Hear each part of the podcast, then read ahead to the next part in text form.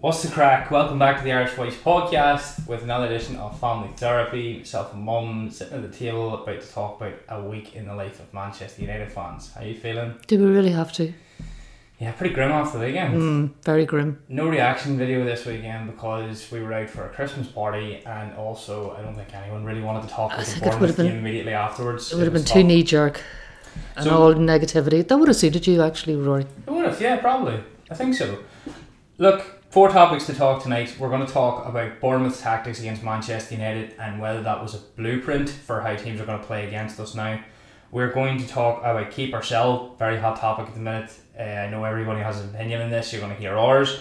Then we're going to talk about a segment I've called Reset or Restart. Reset being Jim Ratcliffe coming in, picking his own coach and going from the start again. Restart being that Jim Ratcliffe buys into the Erik Ten Hag vision and that it's a bit of a restart under the current regime. Then we're going to talk about the Bayern game. We ended the fluffy note considering we're going to be there. Woo! So Bournemouth's tactics, what I seen Bournemouth do brilliantly was bully, harass, and press Manchester United high up the pitch. Do you think that is now going to be a blueprint that other teams use to beat us? I will reiterate what the Bournemouth manager said that when we attack, we attack in numbers. So therefore, we're leaving gaps, especially in that midfield that's not cohesive and not as tight as it should be. Leaving one defensive midfielder to marshal that back line is suicide. It Tactical suicide, though. tactical suicide, yes. Yeah, I think it was exposed in a few other games, and this is kind of what I was saying beforehand. I know I am negative and stuff times, but it takes time and the consistency of football games for us to see how this manager wants to play. And his tactical decision making is wrong, and we've said it before, so I'm not going to say it again. He needs to adapt, reflect, and change, and I'm not seeing it. Bournemouth was very indicative of the Erik Ten Hag era thus far. They have a certain way of playing, and that way of playing is with two tens and a holding midfielder.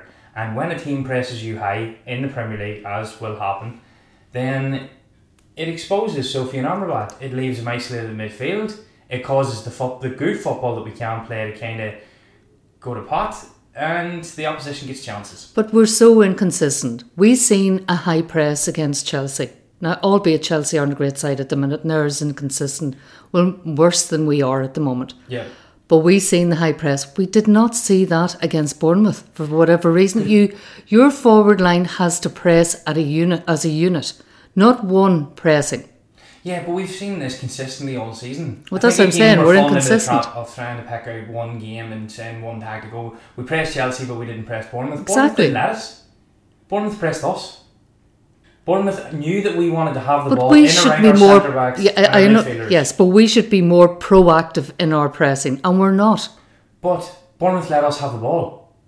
Bournemouth didn't want to control the game. They didn't care about Manchester. Bournemouth counter attacked, yes, because Yeah. the space was there. But they didn't have to just counter attack. It wasn't like they were counter attacking and taking the ball out of their defence and coming at Manchester United full speed. What Bournemouth did was press Manchester United where Manchester United want to have all their control. The centre backs, the back line, and the holding midfielder. And they ruined us for it. Because their manager looked at the way we played football and he outsmarted Erik Ten Hag. He thought if you want to play this slow, drippy football and move the ball sideways and backwards across the line against my Bournemouth team, that's fine. We'll try and bully you, and if we can bully you and physically impose themselves on you, I think we have a chance. And they scored three goals to our none. I know playing out from the back is a modern way, but you have to have the personnel to implement that, and we have not at the minute. Yeah. Harry Maguire cannot play out from the back. He's far too slow. But we talk about these same points every week. We what do, I'm we're asking sick of you it. is, have Bournemouth now shown the rest of the Premier League if you want to beat United, press them. They can't take it. If they want to play the ball in and around their centre backs and they want to move the ball, That's slowly where you press back, them, yes. Press them high, get at them, get in their faces, and they will wilt. And that's what I'm t- have Bournemouth actually just. I shown have everyone now, palpitations, this is palpitations how you beat United. every time United try and play out from the back. I've watched what you would call the elitist teams doing it, but I- it's just it's so frustrating to watch. If it works, it works. If it doesn't work, it can be disastrous. And I think Most times it doesn't work. The biggest thing I took from the Bournemouth game was you're talking about Bournemouth. Like Bournemouth, they actually came out and made comments after the Bournemouth game, like what a night in Bournemouth's history, what a day for Bournemouth. Too many of those League. nights against And us. thought, Old Trafford has no standing anymore. It's got no fear anymore. Erik had come out today and said, "Oh, teams don't like coming to Old Trafford. Bournemouth seem to have a field day." And not, they're not the first team to come to Old Trafford with zero fear and come at Manchester United and try and play Manchester United at their own game. If you want to keep the ball and you want to knock the ball around in a slow pedestrian type way, we'll just press you and we'll get in your face and we'll see if you're tactically good enough to move the ball up the pitch, and they're not. But that's a difference in tactics. The Bournemouth manager wanted to press us high because he knew that Ten Hag would play slow, drippy football, and the Bournemouth manager got it right, and Ten Hag got it wrong. So you, it gives me the fear now, is what I'm trying to say, that any team that comes to Old Trafford, any team that plays Manchester United now, you know exactly what you have to do. You do what Bournemouth did. Press United high. Don't let them play the ball in around their centre backs. Just get at them. Because when those centre backs and those midfielders are forced to play tactical football, they're shit. Yeah, the panic. They do. And I tell you what, there was a clip came out. If anyone hasn't seen it, it's uh, Samuel Luckhurst will have it on his Twitter page. It'll be on his Instagram. There's a few of them have it. It's Manchester United in training today. I have never seen a top tier football club look as shit in football training in all my life. I haven't seen the Rondo played that poorly since I went down to Faye's soccer blitz. It was absolutely disgusting. My child is eight years of age, and it was like watching eight to ten year olds try and play the Rondo. Have you seen it? No, I didn't see it. it. is No. shockingly bad. Shockingly bad. Dalot and McTominay running between two I'm surprised they put it up then. I, do you know, I think Samuel Luckhurst and stuff, they didn't want to put it out in a disparaging way, in a negative way. But I think he's had a dig at United there because it's shockingly bad. It is, it's and it's kind of like, oh, Manchester United in training today, look at the unison. It's amateur looking, it's awful, brutal looking. No, I missed that one now. Yeah, well, I'll show it to you after this. It's I pretty bad. don't bother. But yeah, that's that's the worry. Now, I there was one thing I took away from his press conference today, and it was leading on from the Bournemouth game, and he talked about the inconsistency of teams around us, and you have to say, like, no one No. this season is fully getting it right. There's some shockers all over Europe. Barcelona losing to Girona, Frankfurt hammering Munich, I like that one though. Luton almost beating City. I thought was just as Luton almost beating City was crazy, Yeah. but Liverpool nicking it in the dying moments. Yeah. The fact is, we're Manchester United fans, and as a Manchester United fan, I am not liking any of what I'm seeing at the minute from Manchester United. I'm excited for the game tomorrow night because the big occasion, uh, anything can happen. We've seen it when Ole beat PSG, but I don't know what needs to change with this man. But I'm, I'm really worried that Bournemouth showed at the weekend exactly what you do in the Premier League to beat Manchester United. Do you think he'll change it tomorrow night? God no, no. Same formation, same team. Oh, I've called this for weeks. He doesn't change.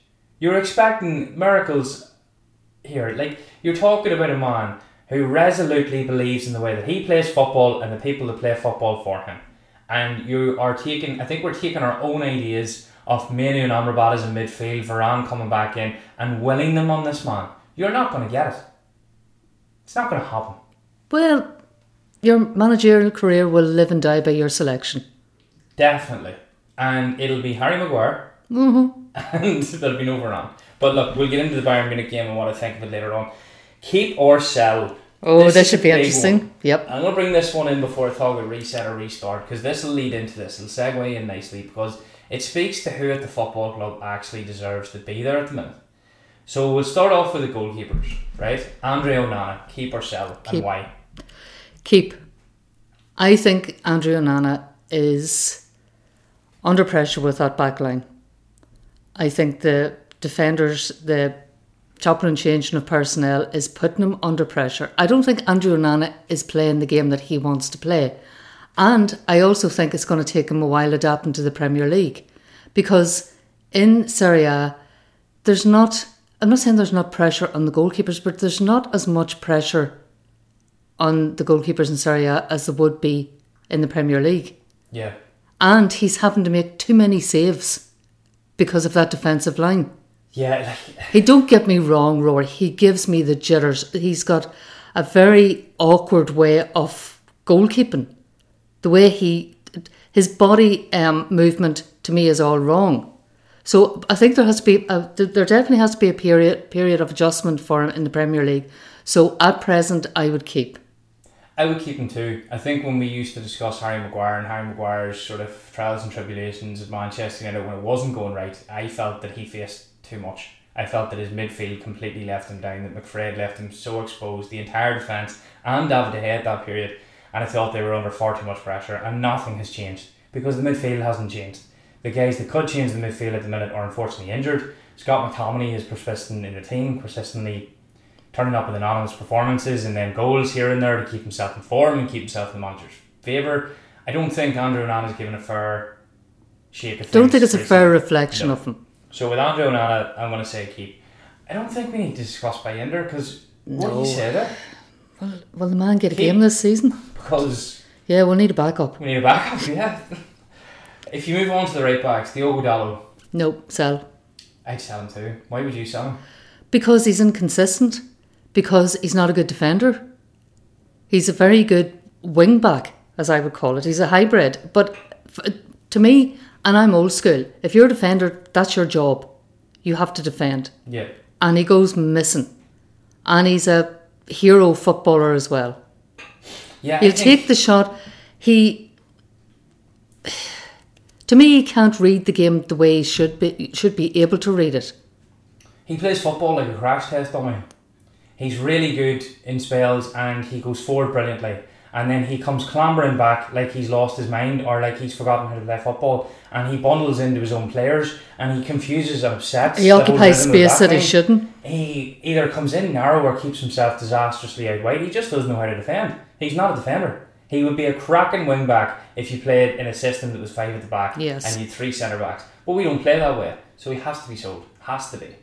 Aaron Wan-Bissaka. Sell. Okay. Would you not keep Wan-Bissaka? I would keep No. I would get rid of the two of them, and I'll tell you why. We Do you need. not need one as a backup? I'm trying to think. Is there one of the youth in the that could do backup no, to be Grant brought? Williams, Alvaro Fernandez. Ethan Laird went, didn't he? Yeah, he was sold to There's Birmingham. nobody. That's the only thing. There's Yeah, well, can okay, yeah, I'll concede that one. I think Wan-Bissaka is the lesser of two evils. Yeah, well, at least Aaron, Aaron Wan-Bissaka can defend. That's exactly it. You're not going to get um, the sort of confusion and inconsistent defensive patterns from Aaron Wan-Bissaka. You won't get the same attacking outlet. But surely that's what you're saying the all-encompassing right back. Yeah, As a backup, cracking right back. hmm But he's up for a contract renewal at the minute, and he's him and hand, isn't he? He's- they are hemming and hand over it. Yeah, they don't know what to do. But interesting to see what happens. I would have Wan-Bissaka over Dalot every day of the week. I would agree with you. Uh, then we're into the centre backs.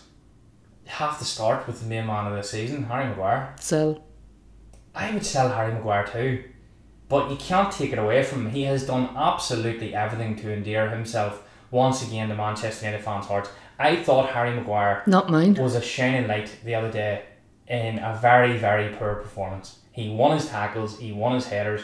He was let down by the squad selection again because Luke Shaw got bullied. Yeah, Luke Shaw did get bullied, and Harry Maguire is a very good defender.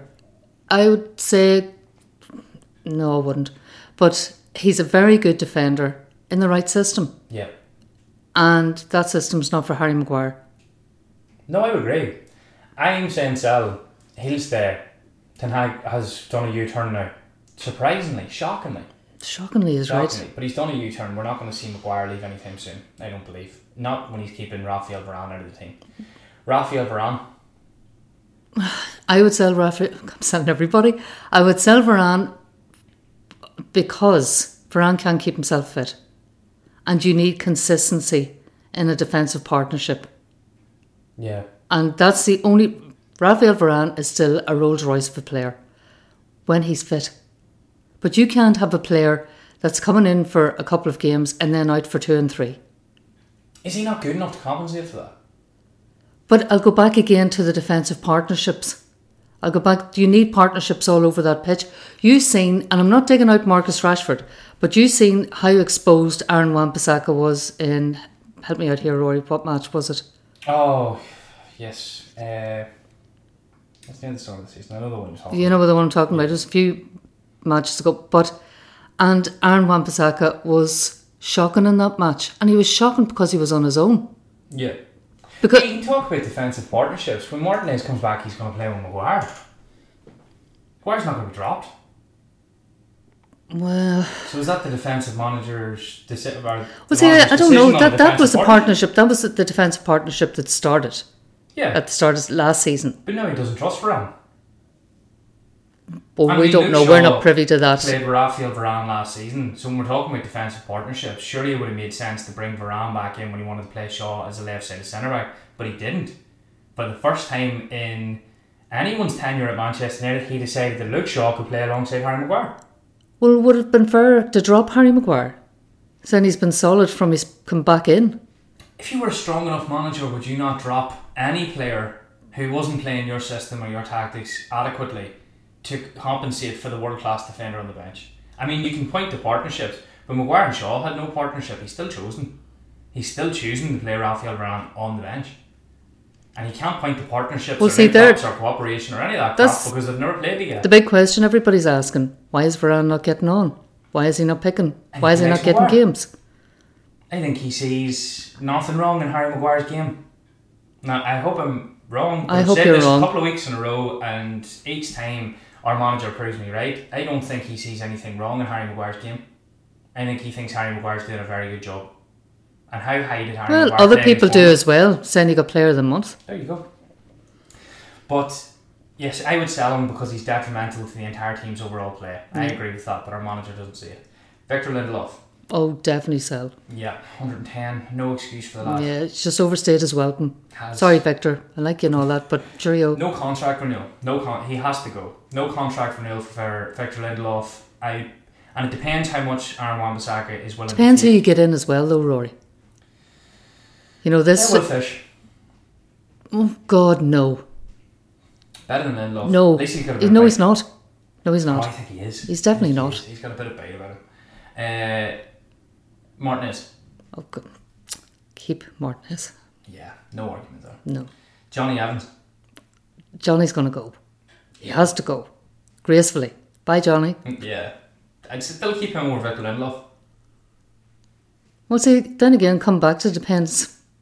I don't think Jonny Evans has done bad when he's been called upon this season. Just he's at that age where he's finding it hard. He's Yeah. finding it tight to get fit, and you know he can't he can't come in and out of the team in the way that he used to because he's only fit for a certain amount of minutes. But as a backup and Well, there you go. I'll give Will Fish Jonny Evans minutes to see if he's good enough for the Premier League. I would give him Victor Lindelof and keep Jonny Evans. But there you go. I can't stand Victor Lindelof. Yeah, I know. I don't see any pluses in that. Never have. Never have. I think he's a very weak centre back and an adequate right back. And he, he was bought as a right back, wasn't he? No, he's bought as a centre back, was he not? I thought he was better at the right when he came in from Benfica. Do you know, they should have converted Victor into a defensive midfielder. Because he's got a good old pass on him under pressure as well. That's one. That is something I. I know hate. that's your I really because I tell you why. but if you play a centre back, your instincts are with your back to the goalkeeper. So it's easier for you to play football then because you don't expect anybody to come from behind you and your 360 awareness doesn't have to be there. So we're putting Victor Lindelof into the midfield to ping balls about the place and hope that he breaks that play. He won't do it. His instincts will be all wrong. It, it, it's very No, I disagree. I thought a centre back in the history of football that effectively converted himself from centre back into holding midfield. You're going to find one example of this of someone who did it effectively. Joshua Kimmich. Now give me another one. Started as centre back and turned himself into a decent holding midfield. I can't. Doesn't happen. Because I can't remember. That's why. It's not that there's, it didn't happen, it's just I can't remember. It doesn't happen. It doesn't. Well, very rarely it happens, yeah. back to come into Well, it was just my opinion. I just thought he would have made a good centre. Look, I heard when Alessandro Martinez came in that they were going to play Martinez in holding midfield because he can play there. It's just wrong. he They're doesn't like playing there anyway. And Manchester United fans are very guilty at times of throwing our hands up and turning around and saying, "Oh, square pegs, round holes. We play people out of position." And then by the same It's effect, just, you're not the only it one. You was want, a wanted Martinez to throwaway comment. I always No, thought he would have. Was the answer to holding midfield last season. I heard this countless times. Every time Casemiro was missing, why doesn't he play Martinez and holding It's midfield? better 'Cause in he can't do defence. Simple as. You just it's very hard for a centre back to play holding midfield. So Victor goes. Happily. Mm-hmm. Left backs, we have Reguilón, Malacia, and Shaw. Reguilón is on loan. Yeah, send him back. Yeah, I agree. Malacia, was good backup. Shaw. Yeah, I'll keep Shaw. I can't argue with that. Yeah. Mm, Luke Shaw is one of those players I think we should keep. Although I do have. But he's doubts- much better at left. I have real doubts back. over Luke Shaw's attitude. I think he's committed to training and whatnot, but I have an awful suspicion that Luke Shaw is one of those snakes that is part of the toxic clique at Manchester United. I remember an interview he gave after a Ralf Rangnick game, and he mentioned that the players didn't know what they were doing on the pitch, and that you know the tactical decisions. And I just thought he is sneakily throwing his manager under the bus, but afterwards he was glorified. Look at big brave Luke coming out and saying it exactly as it is. And I just thought, no, he's just snakily throwing his manager under the bus. Could be right. He's obviously annoyed at what's going on, but he's too shy to actually just come out. Apparently, he's not shy at all. Apparently, he's one of the vocal ones in the dressing room, one of the leaders in the dressing room, which I was very surprised at. I think a negative leader. I would love to be wrong because you never know, and it's pure guesswork on my behalf. But I think Shaw is part of that legacy clique of players. I think he could be one of the leaks. No, not a leak. I don't think anyone's a leak. I think you and I discussed this. I think the leak is coming from family members and friends around footballers who aren't enjoying their life at Manchester United and are venting out, and they're all getting Rebecca Vardy'd for one better example. It's a very good example. Do you know what I mean? Yeah. Like, you, you have. I'm Marcus Rashford's mate, and Marcus comes on the phone and says, I am hating things here at the minute. I'm being played out of position. He's playing me on the right. I'm trying to toe the party line. We had a meeting today. Raf kicked off. Cass kicked off. They both said they hated the football. They said this, they said that. He'd be like, God, that's awful, mate. And then texting Samuel Luckhurst going, if you give me a couple hundred quid, I'll tell you exactly what happened in that meeting today. And that's the You're probably unfortunate right, yeah. these boys exist Especially with social media. Yeah.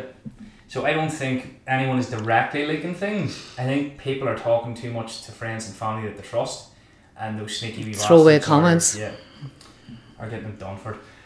But uh, yeah, I couldn't agree more with the left back decisions. It'd be very hard to get rid of Luke Shaw at the minute, but I just have an awful feeling he might be. Snake in the grass. Yeah, I just do. Don't know why. Holding midfield, and, and I'm saying holding midfield because of the way the manager's Yeah. playing at the minute. Right, so I see three players that can play effectively there: Casemiro, Kobbie Mainoo, and Sofyan Amrabat. So Sofyan Amrabat.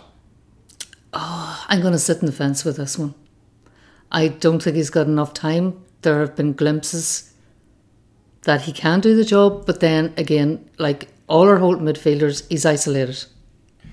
I think we've seen a couple of months of Ten Hag ball, and this is his vision for playing football. I'm yet to see a holding midfielder that effectively can play in that system because it's the same old crap. They get isolated. Their tens are too high up the pitch. They're called upon to do a job that only Frenkie de Jong was able to do. One singular player who is an exceptional breaker of the press and a man for running beyond people. And Erik Ten Hag is expecting this of every holding midfielder he gets, and when nobody can do it, they look terrible. Yeah. So it's very hard to judge. Uh, but I have to say, I'm not going to sit the fence. I would give him back. I don't think he's good enough. Right. I don't think he's better than Kobbie Mainoo or Casemiro. So I think he was signed as a bit of a panic signing at the end of the window. Stopgap Yeah, because because of Mainoo's injury Kobbie at that Mainoo stage. had an injury, Yeah. Mason Mount then got an injury, and I think Ten Hag looked at it and thought, oh god, I'm late here. Yeah, there's no cover. There's no cover. Victor Lindelof. For fuck's sake. Just throw it in there. No. No. Good old Victor. I'll drive him to the airport so we can fuck off. Uh, yeah, I, I think Sofyan Amrabat goes back to Fiorentina. I don't see any reason. He's not giving me any reason. Not at present, anyway. No. Casemiro. Oh, I would keep Casemiro. Yeah, so would I. And for two reasons. He's still one of the best in the world on his day, and Kobbie Mainoo could learn a hell of a lot of him. Exactly. Or, sorry, from him.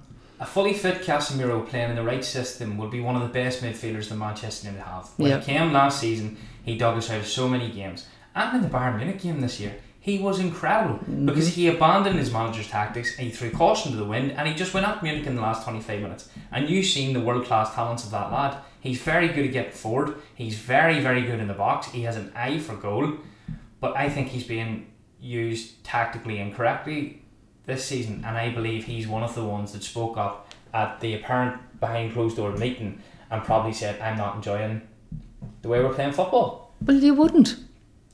And something definitely happened there. Did you see Scott McTominay's line after the Chelsea game? Yeah, Oh, it was toeing the party line, like wasn't it? Just thought, what? Yeah. To actually directly reference the rumours and gossip after all the show you lads put into this. Do you think that is um, an indication that the media is getting to Ten Hag? 110. Oh, yeah. You Yeah, know that he's not as confident, he's not as bullish as the facade that he's showing. That the media is getting to him. Yeah, look, we'll get into Erik Ten Hag after the keep sell, but yeah. There's many things annoying me with this man at the minute. I know. Many, many things. Uh, right, so they're the whole holding midfielders. Kobbie Mainoo is no brainer case. Nobody's going to sell Kobbie Mainoo. Nobody. hmm That's one for the future. Into the tens, as I see them. So the right sided tens, I think the only two in our team that can play there is Mount and Scott. Would you agree? I would agree. Yes, Yeah, I'm talking about the ten that goes beside the defensive midfielder. Mason Mount, keep Scott McTominay. sell. Although Scott McTominay, I keep both. yeah, I is a good, it'd be a good squad. No, he's not a starter, not for me. And I've said this a couple of times in the podcast. He is not a starter. He would. He's a good squad player. Yeah, if you have. So, uh, sorry to interrupt, Rory. If Scott McTominay is not scoring goals, he's offering nothing else. I agree. Yeah, I agree. And I Absolutely nothing. Scott McTominay, in the last 25 minutes, could be the greatest asset that any manager ever had. Absolutely. If you have played the game and you have got yourself into a 1 each and you are chasing, looking for that final goal, that is where Scott comes alive. To control a 90 minute football game against anyone, no. That's where Mount comes in. Yeah, I agree. has to be Mount starting. But I think in the current landscape of Manchester United, when you're talking about selling so many players, you could do a lot worse than Scott McTominay. He's a great utility player, and he has shown in 90 minute games this season that he can come alive and he can do a job. But he should not be playing as consistently as he is. No. And that is, he's being shown up in some bigger games this year. But against Bournemouth, I thought he was just largely ineffective It Became Casper again. because Bournemouth pushed us high up the pitch and because Bournemouth were willing to press in and isolate Sofyan Amrabat. And the way to cut it off is get at the back line and Amrabat. If you can cut those passing lanes off and United are forced to play football out of their bottom third, it's not going to work. But no, I'm, I'm going to keep Scott. So the 10th then, I think, the man behind the striker, Bruno Fernandes, Keep. sell. Why? I think he's too wasteful to play in Erik Ten Hag's control based system, and I think if you are going to play any top manager system, he's still too wasteful. And I've been really annoyed at his lack of ability to find the striker. He doesn't play for the striker. He, he does the exact same thing with Alejandro Garnacho as he did with Marcus Rashford. It's like watching two man football. They're not interested in anybody else on the football pitch. They just want to keep the ball amongst each other. Okay. So I don't think he suits Manchester United. Doesn't suit the system. No. He's slowly turning into what I thought Juan Mata, Juan, Man, Mata, What, what? Juan Mata was at Manchester United. I never liked Juan Mata at Manchester United. I always appreciated the talents of the footballer. I always appreciated the effort he put in the Manchester United shirt. I never believed he suited Manchester United. He was a 10. He was a 10 for Spain in the limited t- chances he got for them, and he was a 10 for Chelsea. And he came in to play left wing for Manchester United, this slow, possession based, tricky technician of a footballer, and I just thought he didn't suit. And I don't think Bruno Fernandes suits Manchester. Well, see, there again, there's the argument that everybody or supporters of Bruno Fernandes will throw up, or any football player for that matter. Oh, but he does it for his country. Totally different system that they play in. yeah, Totally different. And I can only speak now for the system and the football that I'm watching. I have no doubt that Bruno Fernandes will go from Manchester United and be an absolute superstar somewhere because he's world class. He's such a talented footballer. But if you are going to play this style of football, he can't keep doing what he's doing. So if we're going to play the game fair and we're not taking our own opinions into it and wanting Ten Hag sack, sell. Never going to work under Ten Hag. If Ten Hag's the man, sell. Has to be sold. Fair enough. Uh, then into the left wingers, you've got Garnacho, Keep. Rashford. Do you know, I would cash in on Rashford now because Marcus Rashford is a very good player, again, in a counter attacking system. And I think that's, he's, he is, Did we not miss the chance for this though? what chance? Like Marcus Rashford is on a mega contract now. Where are we selling him to? Yeah, we did miss the chance. I'd sell Rashford. I I love Marcus Rashford, but he's a very very frustrating player, and he's being shoehorned into a team that doesn't suit him. No. He's another Bruno Fernandes. He's a cracking footballer in his own right. He'll go to a team and make a real career for himself and look like a superstar. Great point. He'll boss it somewhere else, Yeah. but Not not under Erik Ten Hag No. Or any manager that wants to play possession-based football. Marcus Rashford is will excel in counter-attacking in a counter-attacking team. Yeah. I've said this numerous times. Yeah, I would sell Rashford and keep Garnacho, but I wouldn't have Garnacho starting. I don't think he's ready to do that. They need to bring in another left winger. Or has Jadon Sancho any way back in? I just don't even count that lad anymore because the manager doesn't. If he says part of the sorry, then yes. Nah, I can see him going. I don't think he needs spoken about. Uh, the strikers, Tony Hmm. Martial. Go. I love Tony Martial. No, I have to backtrack there. I love Tony Martial when he was fit. I always thought he was a better technical player than Marcus Rashford, but he has to go. Sell, sell and forget about it. Yeah. Rasmus They're not Højlund. renewing his contract. No, good. They shouldn't renew. His sorry, contract. not renewing. They're not extending it. They're letting him go. They're either going to try and get money for him in January, if possible, or he goes in free in the summer. There were four mentioned today: Tony Martial, Aaron Wan-Bissaka, Victor Lindelof, Donny van de Beek. out of contract. I know Donny wouldn't be out of contract, would he? No, I don't think Donny's out of contract. No, there's another one that's Hannibal Mejbri. He's out of contract this summer. Well, if, if I was that lad, I would want to go. Yeah, so would I. So would I. Yeah. Uh, we actually forgot about Hannibal. Hannibal was going to be the second 10 Tony Youngstown would take rid of it. Did you forget about Sideshow? Uh, no, Sal. Yeah. Sal, bang average. Not the level that I would expect from a Manchester But see, this I is would what- sell him and it would bring young Hansen or Ronan into the team. This is what United have been guilty of for years. Holding on to players for far too long. Especially academy players. Exactly. Yeah. Instead of cashing in and getting someone who can play the system that the manager wants to implement. But I've always accused Manchester United of being willing to bleed out rather than just cut the limb off. I, Like, not anymore, I don't think. Wan Bissaka, Victor Lindelof, and Anthony Martial, I read today, that is almost £500,000 a week back in wage revenue. Wow. Yeah, you're talking about Wan Bissaka is on 110, Victor Lindelof is on close to 100, and Tony Martial makes close to 300 pound a week. That's scandalous. So Manchester United would be putting half a million pound a week back into their transfer kitty. So let's call it two million a month for talks, uh, twenty four million a year.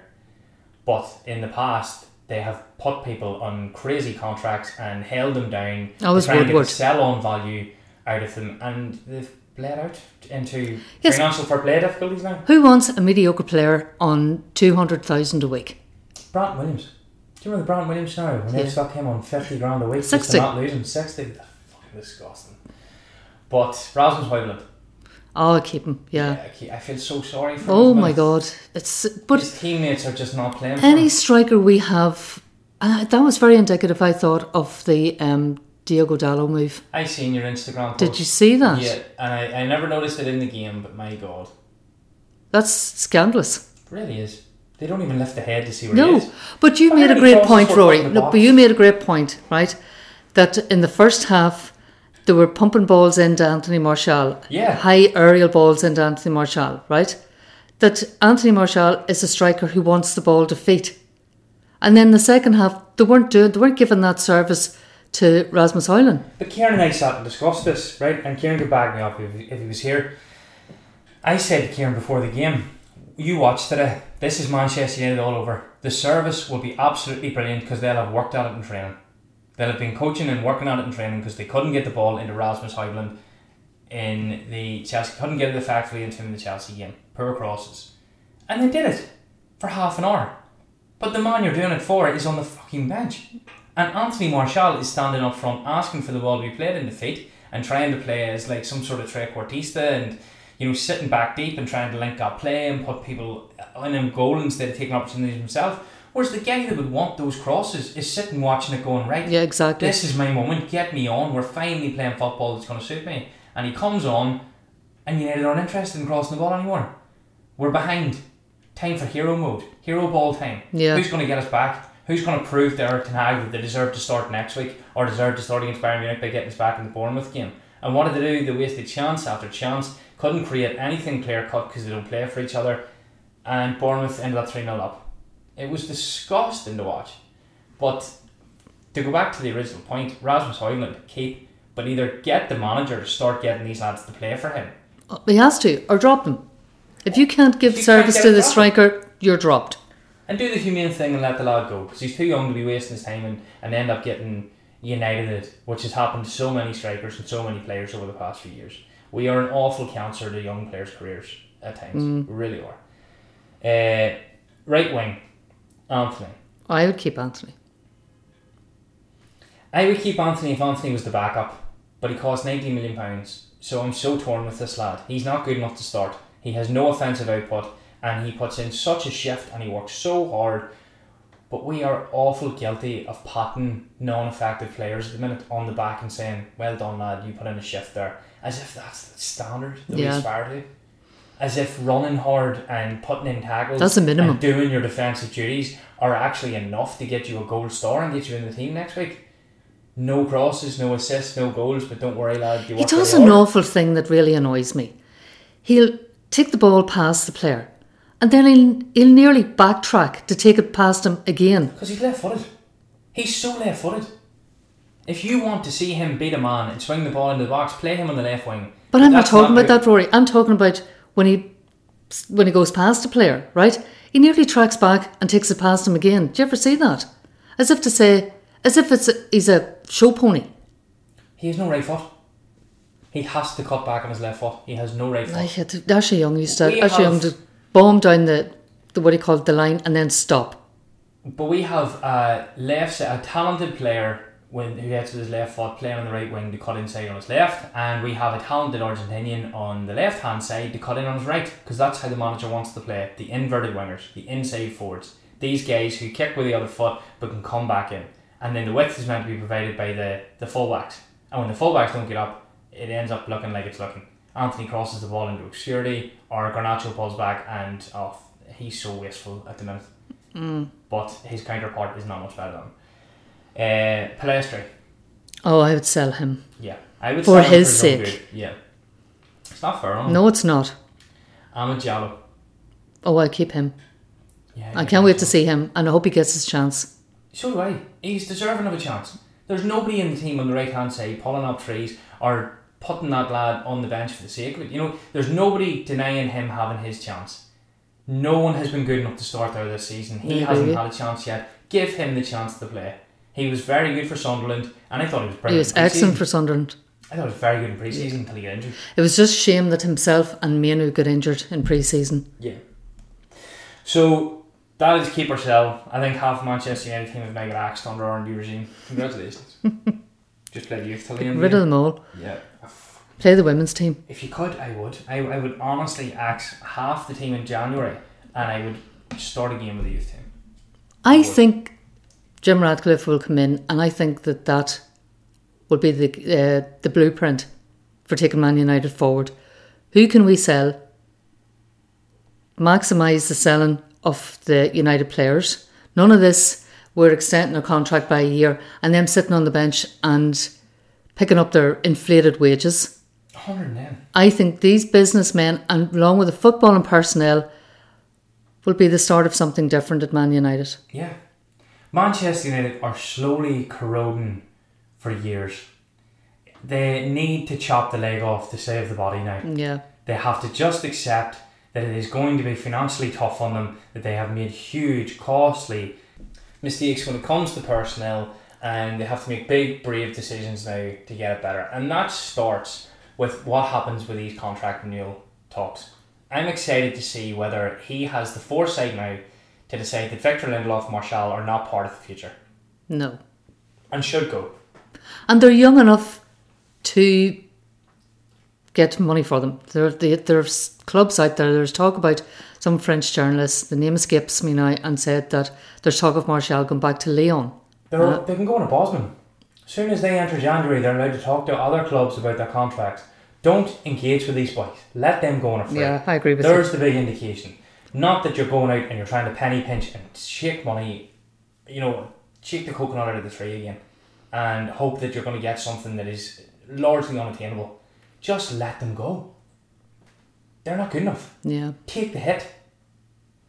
But it's not the United way, as we call it. But anyway, on to the next be. segment, which I suppose is a lead on from this keep and sale argument and a lead on from what we've been talking about. Reset or restart. The reset scenario is that we allow Jim Ratcliffe to pick his own coach, that we accept that the hierarchy of Manchester United has caused issues. The Glazers have been an issue, a lack of hierarchical structure has been an issue. Director of football, new head of recruitment, but also a new coach with new coaching staff and a red out of the players. Or do we go the other route? Do we restart under the Ten Hag? Do we hit the restart button on the current Erik Ten Hag era and we say it hasn't gone your way up until now, but we accept that the faults and failings were out of your control. Let's try again. Well, I'm going for a restart. You trust Ten Hag still, yeah?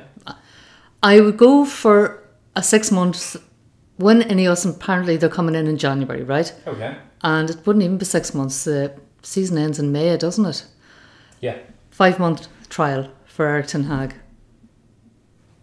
Okay. apparently he's talked to Erik Ten Hag when he went to um, before the said before he decided to buy twenty five percent. Apparently that time that he was at Old Trafford, he did have discussions with Erik Ten Hag. Now we're not privy to them, of course, but I would like, I would like the Ineos group to come in, or St Jim Ratcliffe, sorry, to come in, and sit down with the man, see his vision, and say I yes or no. Yeah. That's what I want. And you'll have hopefully the like a Paul Mitchell, um, who is it? Jean Claude Blanc. Jean Claude Blanc and Paul Mitchell are two very good appointments. It's Yeah. a CEO who has been around large football clubs. It's a man who has Absolutely. commercial nous so he can appease the Glazers and get money in, but he's also a man who's made big footballing decisions as well. Under the guidance of a man who has scouting pedigree and recruiting pedigree. So I agree with those. But I think you hit the nail on the head. There needs to be hardline discussions if it's going to be restart around decisions that Erik Ten Hag is making at the minute. And what is his vision? Is he being hampered by injuries? Can he explain to these footballing people why Manchester United are going wrong at the minute? And lay it all out. Oh, absolutely. And then put his career in the hands of people who have been around other top class managers, other managers of real clout and personality. See, and the- let them have a conversation and say, Do you know what? I can see where he's coming from, or actually, in no. But see, I, agree- I agree, but the other scenario could be that Jim Ratcliffe and his posse come in, new sheriff in town, and Erik Ten Hag could turn around and say, Well, they're not the guarantees that I was given when I took the job. The guarantees would I had full control of the transfers. I had this, this, and this. And Erik Ten Hag could turn around and say, Well, I'm not buying into your plan. That could be another scenario. Yeah, that- I think that's, that's So that's what- reset. That would be Big adult discussions Yeah, have to be had. I would like to see the reset. I'll tell you why. Right? It, it yes, it's Ten Hag out mentality. It is, and I can understand where so many people are coming from. Oh, you sack the manager. Who are you bringing in? You know, it's just regurgitating the same crap, rinse and repeat, and all the brilliant wee taglines that we're hearing now. Fair enough. Sound bites. Yeah, I propose this. Manchester United have been as poor at picking managers as they have at playing staff and every other major decision post Alex Ferguson. I don't think Ten Hag is the right manager. I don't think his vision for playing football ever gets us to the Premier League or the Champions League. And I think if you want to properly reset Manchester United's culture, you need to realise that there are three things wrong with Manchester United, right? The first is everything, the second is everything, and the third is everything. Absolutely everything at the football club is fucked from It's top rotten. to bottom. Clean and utter ghost. It needs to be ripped out root and stem. The Glazers are an issue. The Glazers being replaced now by the Ineos group. There's step one. Step two is appointing a coach and a coaching staff that get the team, the current team, playing good enough to survive top four this season, so that they can attract a calibre of player that is going to push Manchester United forward in the future. That's step two. Step three is to realise that Manchester United need the biggest clearing out of players that we have ever seen in the club's history. As Rangnick said, open heart surgery. Open heart surgery. But open heart surgery from top to bottom. It can only be in the heart, Rory. top to bottom, everything. If they're going to come in and they want to reset Manchester United, Look, we have seen this man fall out with a couple of players in the playing squad, right? I've agreed with some of them, I've not agreed with others. I think Manchester United have a good enough squad currently to put up more of a fight for the top four this year than they're actually putting up. I don't believe this man gets top four this season. I do believe it's because he's not a, a great motivator. I don't think he's the personality that certain other managers have where he can impose his will upon players and make everything better. I'm yet to see him get players playing to play as better versions of themselves. And that's what I judge a coach on. Not who you buy in, not who you bring into the team. Who are you actually coaching to a higher standard than the previous manager? I can't point my finger on anyone. Rashford did it last year in counter attacking football. Yeah. There's no consistency there because Rashford has dropped off now. Because we're not playing Maguire was counter-attacking football. last year. We didn't want Harry Maguire anywhere near this team. Neither did Erik Ten Hag. And now he's one of his first. You know, he's the first man on the team sheet. He's Through necessity, do you not think? How can it be necessity when Raphael Varane's on the bench? I don't know what the problem is with Raphael Varane. I really don't. I don't know whether there's a necessity argument then? I have no idea what, and it's a head scratcher that that man's sitting on the bench and Harry Maguire's getting played. Because Maguire's in form. Yeah, therefore the conundrum for Erik Ten Hag is you can't drop somebody in form Why not? because he's British and the media will devour him. And The man has won. The, the man has won. He well, I think he is being influenced by the media. You heard Scott McTominay today. I'll give you the flip side of that, right? A player who has absolutely been rinsed by the British media, right? Consistently, week in, week out. Now, Harry Maguire was rinsed by the British media. And what did Erik Ten Hag do to Harry Maguire when he's being rinsed by the British media? He hung him out to dry. He stripped him of the captaincy and he told him that he was being sold. And now Harry Maguire has come roaring back. Phoenix scenario. Who would have ever guessed it? Maguire's proven Ten Hag wrong. And Ten Hag is picking him week on week because he's in form. And that to me is weak minded. You couldn't find a place for him last year. He didn't suit your system or your style of play this year. He's playing a bit of form now and you're sticking him in the team. But the flip side of that, I take an example like Trent Alexander Arnold, who's being rinsed week in, week out by the English press. He can't defend. What is Klopp doing with him? What is going on here? Has to be dropped, has to be replaced. And Klopp stuck with him, coached him, found a place for him. He's still a shit defender. Rory. Doesn't matter, mum. You can't say that he's a shit footballer. You can't say that he's playing. I didn't say that. I said he's a shit defender. His manager worked with him, coached him, found a place for him in the team, and now we are seeing something I've never seen before. Because he changed his position. Exactly. After how many years? Mum, Trent Alexander Arnold is. After how many on. years? Trent Alexander Arnold is one of the top right backs in the Premier League. At Did Klopp Offensively. Trent Alexander Arnold? yeah, I know what you. I know the point you're trying to make. He coached him.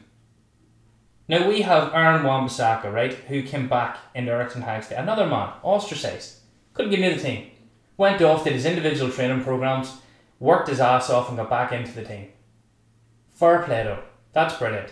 Was he coached by Erik Ten Hag back into the team? No, there was all these comments about him doing his individual training programs. Harry Maguire doing his individual training programs in the You summer. can train Jadon all you like. You still have to be coached. 110%. But what are we saying about our coach?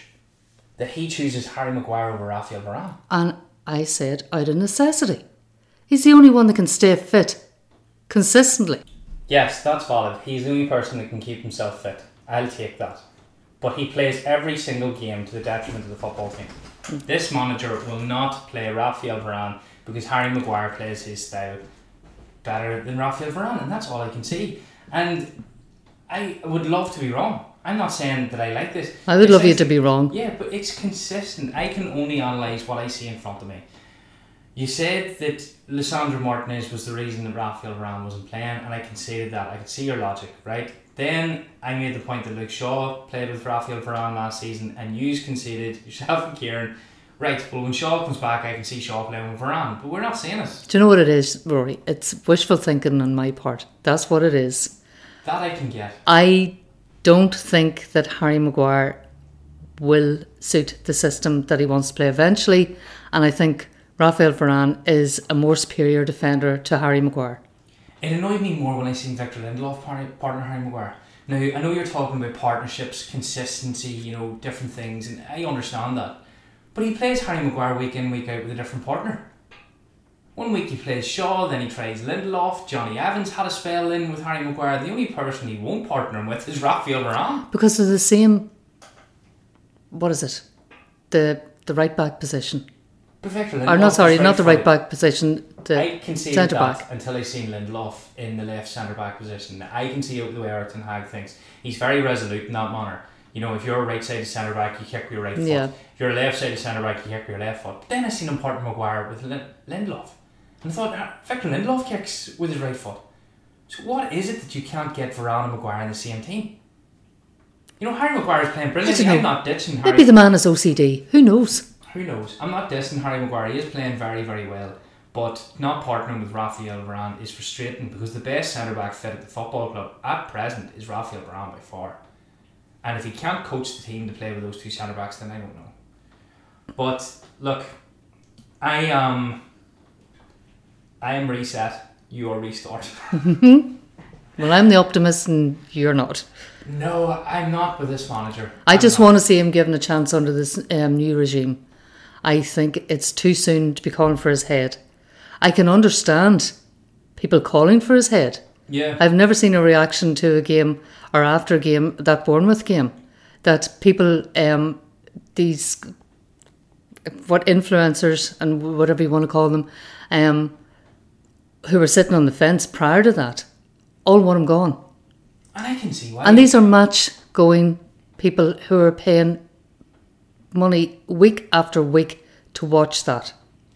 Look, I think the football is dire. I don't see how giving him time is going to improve the football. I don't see how buying him players is going to improve the football. And once you come to that point, I think you're done with someone. And uh, Manchester United is the only football club in England at present, right, who will stick with a manager for the sake of it because we've all been burnt too many times. This can't be the wrong appointment because we've got it wrong so many times. But what qualified John Murtough and Richard Arnold to pick the manager of Manchester United in the first place? So True. does it not make more sense that the manager and coach of Manchester United to take it forward under the new footballing operational regime would be someone picked by that regime, and not by John Murray and Richard Arnold? Yes, I agree with you. You are right, and they sit down and they ask the hard questions, and he pitches his vision, and they buy into it. But I don't see it. I really don't. I don't think the tactics that I am seeing lend themselves to winning big trophies, and that's what's going to kill him. All I'm saying is they come in and the man's on trial for five months. I don't want to lose out in top four this season, so I don't want him there for five months to cost me top four, and that's the really better selfish point that I have at the moment. And. I'm sure that Jim Ratcliffe doesn't want to lose out in top four either and doesn't want to lose that money. no, it's financial disaster. Exactly. those, are the, those are the top dry cut decisions to be made now. Do we think the man gets top four this season? If the answer is no, then he has to be sacked. Because I don't personally think any Manchester United fan could look me dead in the eye right now and say, "Do you know what, Ray? You're wrong. I can see Ten Hag winning the Premier League." I'm sitting right across from you, Rory. Do you see him winning the Premier League? Do you If think given- the way he plays football at the minute, right, will ever be good enough to consistently beat the top teams? Well, I suppose I'm full of hopium as well. But I, I get that it's nice to be full of hope, but if there was any substance to back this up, I would be able to take it. But you look at last season, there's a few teams around us capitulated that have now come back this year. And Manchester United are still bottling it in the big games and in smaller games. So I would love your hopium to run off, rub off, but what do I base it on? What am I to get excited for? Getting drummed 3 0 by Bournemouth and then having to go and play Bayern Munich and Liverpool? yeah, well, it's What am I basing it on? It's The Sunday's match. shit. The right that I'm on the wall from the Wolves game. From the Wolves game onwards, Manchester United have never recuperated. It has never looked consistently good for 90 minutes in any football game this season. They fucked the Champions League. They're out of the Carabao Cup. They're playing shit in the Premier League. They're just Manchester United are living on a thread, held up by the fact that the other teams around us, as he has rightfully pointed out, cannot keep consistency either. Because there's fitness and injury issues galore in the Premier League this season. I think it's hampering everybody Yeah, and it's keeping us in sixth. But as I said to you a couple of podcasts ago, and as I will continue to say to you, I don't think Manchester United will be sixth in January. I think they'll be much lower in the table.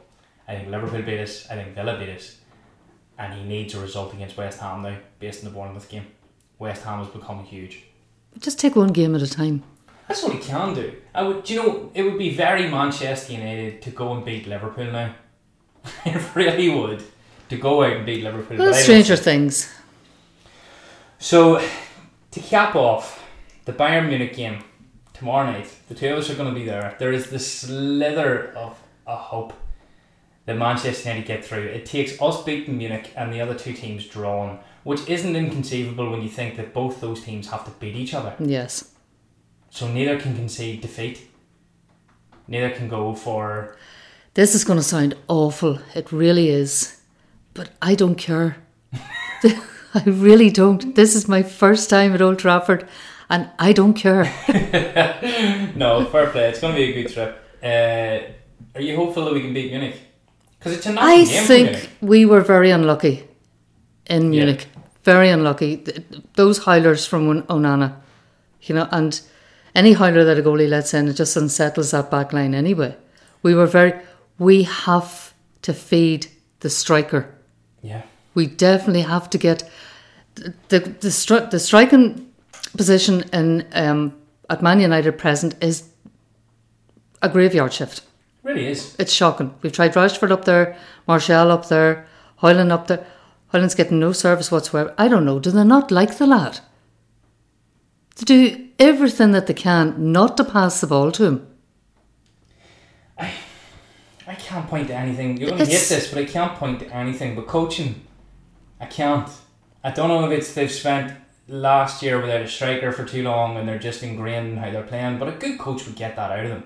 Like Harry Kane has missing from Tottenham. Are Tottenham missing a beat when it comes to scoring goals? Yeah, but no. this is it. You you you made reference to it about them pumping the ball into the box when Martial was in excuse me in that position in the first half. Like if you don't know how to break down your opposition, right? The basics of football is long, hopeful balls into the box. You have a big Danish lad that are willing to work hard to get on the end Big of those target. balls. Yeah.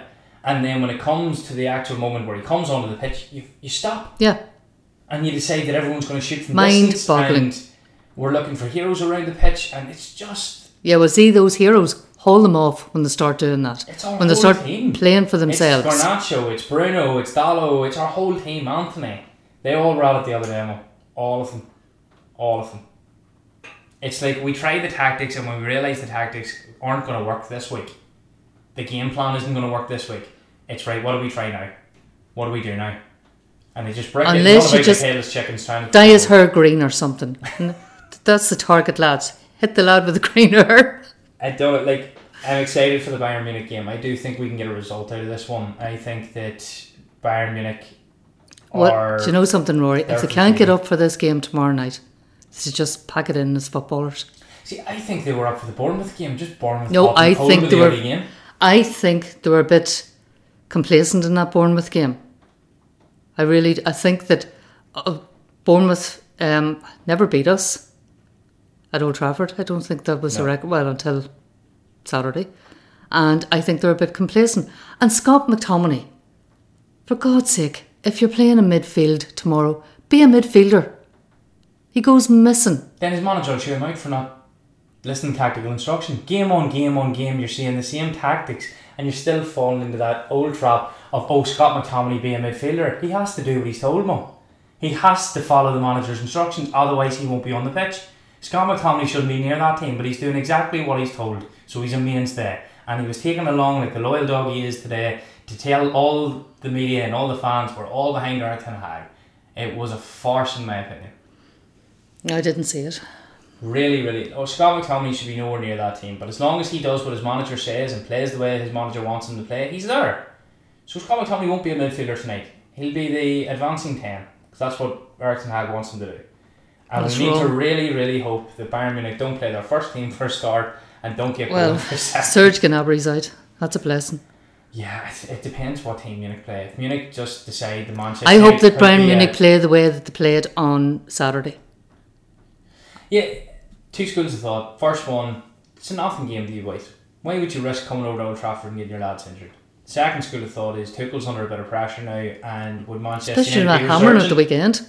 Would United be resurgent in the deeper stages of the Champions League? Who's your other play against? Galatasaray Copenhagen or a resurgent Manchester United? Hit them when they're down, knock them out, and let that be that. Maybe that's what we need. Putting out of our misery.